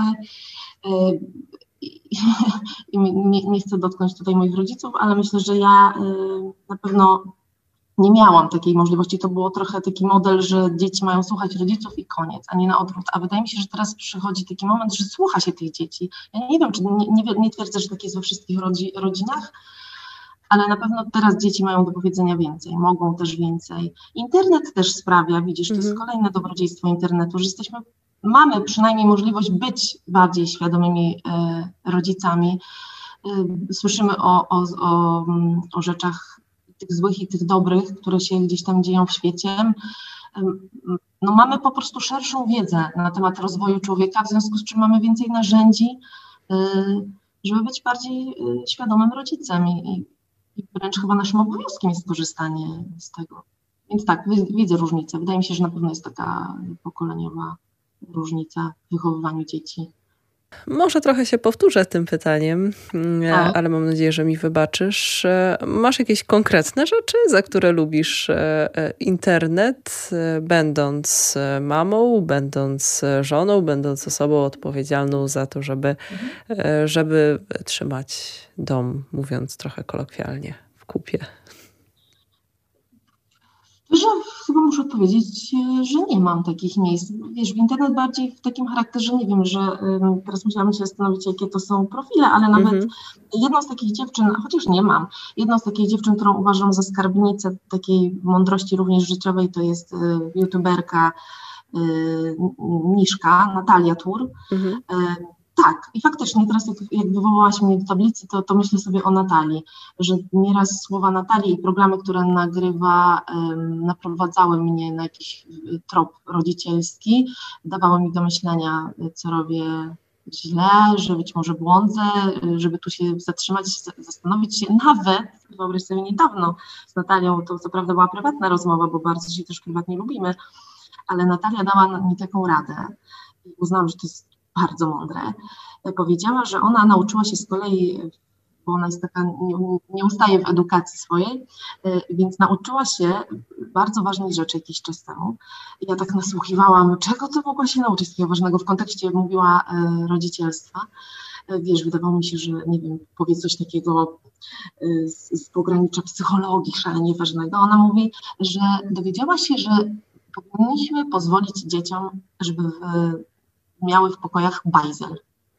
I skończyć z tym dziamdzianiem w kółko, weź posprzątaj, jak tu się wchodzi, to przecież nic tylko na środku, nie powiem co i tak dalej, i tak dalej. Faktycznie no to jest taka, to, w ogóle jest niesamowite, bo wiesz, jak ja wchodzę do tego pokoju i tak zaczynam dziamdziać, to po prostu wiem, że jestem własną matką. Przypominam sobie, jak moja mama to robiła i wiem, co miałam w głowie, kiedy moja mama wchodziła i tak dziamdziała. Ja czekałam, aż ona skończy dziamdziać i dalej robiłam swoje i na pewno nie sprzątam tego pokoju. I teraz to jest taka powtórka. E, I Natalia e, mówi, że powinniśmy pozwolić dzieciom na ten bajzel w pokojach. Oczywiście no nie taki totalny rozgardiarz na zawsze, nie. Pozwalamy na bałagan, ale ustalamy jeden dzień w tygodniu, kiedy sprzątany jest pokój i lśni. Natomiast na co dzień jako rodzice staramy się nie wchodzić, nie zaglądać. To jest miejsce dziecka, gdzie ono na ten bałagan mm, ma zielone światło. I dlaczego to jest takie ważne?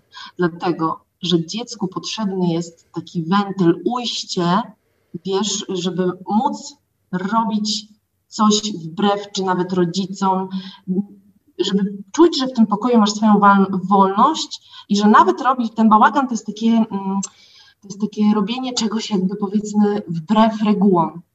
Y, I dlatego to jest ważne, że czasami ten bałagan, jeżeli pozwolimy dzieciom na ten bałagan, to unikamy wielu innych problemów wychowawczych, łącznie z tym, że dziecko, które będzie miało idealny porządek, to znaczy ja nie mówię, że tak koniecznie będzie, ale y, to dziecko, które jest zmuszane do regularnego porządku, gdzieś indziej znajdzie ujście dla tych swoich emocji, dla tych, które w sobie ma. Czyli może pójść w papierosy, w alkohol, mhm. może poszukać swojego towarzystwa. Do tego stopnia, więc byłam w szoku, że ten porządek w pokoju o który ja tak zabiegam, jest w gruncie rzeczy taki istotny, a właściwie jego brak.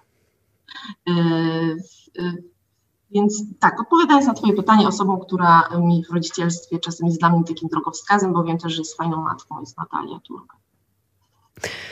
No, przyznam szczerze, że sama jestem zaskoczona takimi mhm. wnioskami, ale analizując to, zastanawiając się nad tym, Rzeczywiście, też jestem, jestem w stanie Ma to się sens, z tym... prawda? Ja tak. też byłam zaskoczona i mówię, dobrze, i wróciliśmy do domu i, i mówię do dzieci, słuchajcie, zmieniamy zasady. I jeden dzień sprzątacie, resztę ja w ogóle po prostu, ja zamykam drzwi do tego pokoju, bo nie chcę widzieć, co tam się dzieje. Ja wiem, że to jest tragedia. No ale wiesz, no, no, ale wiesz, to, przepraszam, jeszcze wtrącę, że, e, że przez to, że prowadzona jest ta zasada, ja wiem, że oni mają e, prawo do tego bałaganu, to też jestem spokojniejsza, wiesz, bo ja wiem, że, ja wiem, że, że oni mają zielone światło na ten bałagan. I ja wiem, że nie ma się co spodziewać czego innego oprócz bałaganu w ich pokoju, a ja wiem, że nie muszę dziamdziać i że jest jeden dzień w tygodniu, a to jest niesamowite, wiesz, bo oni sprzątają i oczywiście po dwóch godzinach nikt nie, nie wie, że tam było sprzątane, nie? To jest niewiarygodne po prostu. No właśnie.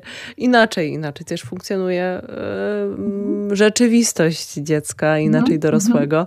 Y, inne są priorytety y, w danym momencie. Myślę, że to wszystko, kwestia akurat porządku, bałaganu, zmuszania do sprzątania, to wydaje mi się, że to jest po prostu lęk rodzicielski przed tym, żeby, mm, przed tym, że dziecko w przyszłości nie będzie potrafiło poradzić sobie z systematycznością, z dbaniem o, o porządek, że nie będzie miało poszanowania dla e, zasad, ale to takie moje osobiste e, przemyślenie, jeszcze też, e, też i nieopierzonego człowieka, mhm. że mm, no też czasami no, trzeba też pilnować, żeby, żeby samo pojęcie zasad nie było ważniejsze od treści. Wydaje mi się, że czasami tak. E, za narzucaniem zasad nie wiąże się żadna, znaczy nie idzie żadna głębsza, e, głębsza treść. I, I rodzice e, wymagają po prostu, bo, bo rodzic powinien wymagać. Tak. A, a tak, może... Zgadzam się.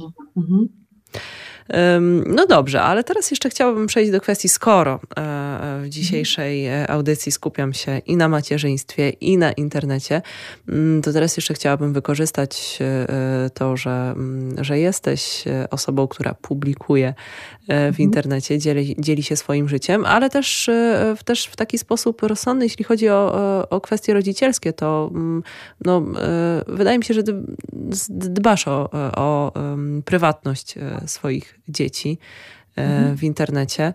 Mm, no, ciężko uświadczyć e, zdjęć na przykład na Instagramie e, dzieci, twoich dzieci mhm. w, jakby w pełni gdzieś starasz, starasz się nie pokazywać twarzy mm, takich no właśnie rzeczy, które bardzo mocno by wchodziły w ich przestrzeń.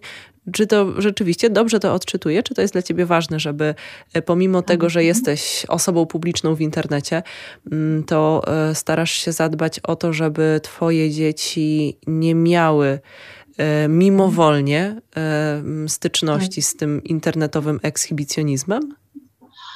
Wiesz co, nie do końca tak jest, bo jest trochę ich zdjęć. Mhm. Gdyby cofnąć się tak do archiwum bloga, kiedy byli młodsi, to publikowałam te zdjęcia. To znaczy na pewno nie w jakiejś tam dużej ilości, mhm. ale też nie miałam takiej filozofii, że muszę ich ukrywać przed światem. Wiesz co, robiłam to, co podpowiadała mi intuicja, bo w ogóle uważam, że narzędziem niewiarygodnie fantastycznym, jaki dostaliśmy, w jaki zostaliśmy wyposażeni, to jest macierzyńska intuicja. I wydawało mi się, że ta intuicja podpowiada mi, że, że pokazuje ich w takiej ilości, że to jest, że nie apatuje prywatą dzieci, yy, a, i, i, że, i że to jest takie fajne po prostu. Natomiast teraz oni są też po prostu y, starsi dużo i jeżeli cokolwiek y, publikuję, no to są, wiesz, to są, to są po prostu duże dzieci, oni mają 13, 11 i 9 lat, mhm. Y, więc cokolwiek opublikuję z nimi, pytam, czy, czy, czy, mają coś przeciwko, czy mogę to opublikować i bardzo często zdarza się, że słyszę, że nie mam, nie publikuję, nawet do tego stopnia, że e, kiedyś standardem było, że publikowałam ich zabawne teksty na blogu, a teraz nie mogę, bo oni często sobie nie życzą. Y, to też jest kwestia tego, że internet poszedł jakby, no, no, no rozlał się szerzej, więc y, te 10 lat temu może jeszcze nawet nie każdy ten internet miał, a teraz już dzieci w ich klasie wiedzą, że ja jestem blogerką, nauczyciele wiedzą. Każdy jest w stanie dopasować sobie to, o czym ja piszę, czy co, co pokazuję do bardzo konkretnych -hmm. dzieci. Więc staram się to mieć na uwadze i dalej posługuję się intuicją, bo wydaje mi się, że niektóre zdjęcia, które pokazuję, wiesz, ja też nie publikuję takich treści, które byłyby, nie wiem, jakieś bardzo konserwatywne, y, kontrowersyjne. Mhm. Wydaje mi się, że nie jestem osobą, ja, ja, też w ogóle nie lubię takich internetowych wojen. Nie byłabym w stanie, nie wiem, pisać regularnie tekstów, pod którymi jest awantura jakichś kontrowersyjnych treści. Y, też nie jestem, co, ty, co też jest bardzo ważne, jakąś bardzo zasięgową influencerką, tak? Mhm. No, na tle wielu innych, być może, że gdybym miała tę społeczność y, po, przy pokroju, nie wiem, milionowego czy kilkaset tysięcy osób, no to pewnie też jeszcze inaczej bym do tego podchodziła, bo zwyczajnie moje dzieci byłyby w jakimś stopniu wtedy osobami, byłabym ja osobą dużo bardziej publiczną niż jestem teraz. Teraz mimo wszystko zna mnie w porównaniu do innych, no garstka osób, tak? Więc to wynika też z tego. Po prostu staram się kierować jakoś intuicją, a teraz, kiedy są starsi, pytać ich, co, co myślą o tym, że ich pokażę, wrzucę jakieś zdjęcie. Jak się nie zgadzają, no to nie ma, nie ma w ogóle dyskusji. Mhm. Mhm. Tak e, powoli już podsumowując naszą rozmowę, mam dwa takie podsumowujące e, pytania jeszcze mhm. do ciebie. Po pierwsze, e, tak na podstawie twojego doświadczenia i twoich odczuć, jak nie zwariować, oglądając treści udostępniane w internecie? Wiesz, to bardzo prosto. Po prostu nie oglądać ich za wiele. Odłożyć telefon, zająć się czymś innym, i tak jak mówiłam wcześniej, dobrać odpowiednio internet pod swoje potrzeby. Jest morze treści w internecie i to my w dużej mierze sobie wybieramy to, co chcemy czytać. Ja może to, co teraz powiem, jest takie mało radiowe, ale wiesz, kiedy zaczął się COVID na przykład, ja czułam się tak bombardowana złymi informacjami mhm. ze świata, że ja po prostu przestałam czytać wiadomości. Okazało się, że da się to wyeliminować są badania potwierdzające, że i tak wszystko najważniejsze do ciebie dotrze. No jak mogłoby do mnie nie dotrzeć, tak? Mhm. Ale przestałam czytać te, wiesz, y, dające po oczach czerwone nagłówki, bo mhm. czułam, że wytrąca mi to z równowagi. Czyli potrafiłam wyeliminować ze swojego życia wiadomości. Najważniejsze, wielkie, ogromne portale, y, oczywiście no one pojawiają się gdzieś tam na przykład na Facebooku, ale na Facebooku też y, większość rzeczy treści takich mm, poblokowałam, odlajkowałam. Starałam się stworzyć sobie taki fit, który nie będzie mi wytrącał z równowagi, a raczej będzie mnie uspokajał. Mhm. E, więc warto pamiętać, że naprawdę w dużej mierze to, jaki jest internet, zależy to od nas, jaki my mamy ten internet, zależy to od nas. Jeżeli obserwujemy na, na Instagramie dużo influencerek, które nas y, frustrują, no to po co to obserwujesz? no to wystarczy naprawdę kliknąć, odlajkowuję i już więcej nie widzisz dziewczyny, która cię, załóżmy, denerwuje. Mhm. Bardzo proste. W gruncie rzeczy bardzo proste, naprawdę. Tak, rzeczywiście. No, te, zgadzam, zgadzam się z tym i też e, wiem, jak ciężko jest e, wpaść na ten pomysł i, i odciąć się od tego, co, e, co przyprawia o frustrację. Mhm. A na sam koniec, skoro, skoro dotykamy dzisiaj tematu macierzyństwa, to też co chciałabyś powiedzieć dzisiaj współczesnej matce, zwłaszcza takiej osadzonej w tej internetowej e, przestrzeni. Co ci przychodzi do głowy? Jakie są ważne rzeczy, które chciałabyś przekazać każdej matce? Co chciałabym powiedzieć każdej matce? Mm, no już chyba padło to w tej rozmowie, ale nie. Chciałabym, um, chciałabym, żeby bardziej słuchały swojej intuicji niż y, internetowych głosów bo naprawdę intuicja jest fantastycznym narzędziem. E, chciałabym, żeby mniej e, krytycznie podchodziły do swojego rodzicielstwa, dały sobie większy kredyt zaufania,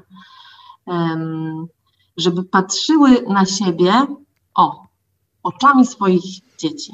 Bo często jest tak, że my czujemy się beznadziejnymi rodzicami, a przychodzi dziecko i mówi: Jesteś najlepszą mamą na świecie, jakie mam szczęście, że mam taką mamę. E, I, i, i nieraz mnie to tak stawia e, do pionu. Więc spójrzmy na siebie oczami swoich dzieci, bo nasze dzieci nas bezwarunkowo kochają. No i wtedy może poczujemy się lepszymi matkami, lepszymi rodzicielkami. Dziękuję Ci bardzo za te słowa i e, za całą naszą e, dzisiejszą rozmowę. Moim gościem była Sara Ferreira, Miss Ferreira. Pod e, takim hasłem można Sarę znaleźć w internecie, na Facebooku, na blogu missferreira.pl bądź na Instagramie, jeżeli ktoś z naszych słuchaczy jest ciekawy, czym mhm. Sara zajmuje się w internecie, to zachęcamy. E, jeszcze raz dziękuję serdecznie. Ja również dziękuję. I pora kończyć dzisiejszą e, audycję, dzisiejsza, dzisiejszą ciszę w eterze. Mam nadzieję, że dzisiejszymi rozmowami choć trochę e, udało nam się spuścić niepotrzebne ciśnienie i napięcie, o, zwłaszcza tak, wśród... Mam nadzieję. Mam nadzieję, że nikogo nie wpędziłyśmy w kompleksy tą rozmową. Tak, a właśnie wręcz przeciwnie. Pozwoliłyśmy, pomogłyśmy e, też e, te, tych słabości się nie bać, bo każdy z nas e, jakieś ma, każdy z nas ma chwile lepsze i gorsze. Najważniejsze jest to, żeby nie dać się zwariować i nie dać sobie wmówić, że jesteśmy przez to złe bądź źli, jesteśmy złymi rodzicami, czy nie potrafimy zajmować się domem. Bardzo często dużo takich kłamstw zaczyna się w naszej głowie, więc mam nadzieję, że nasi słuchacze mhm. dzisiaj będą się kłaść e, spać z lekkimi głowami po tak. dzisiejszych rozmowach. Dziękujemy bardzo serdecznie e, wszystkim za uwagę. E, przed mikrofonem Iwona Kosior, a dzisiejszą audycję realizował Jarosław Gołofit. Pora już się żegnać. Życzę dobrej nocy i do usłyszenia za tydzień.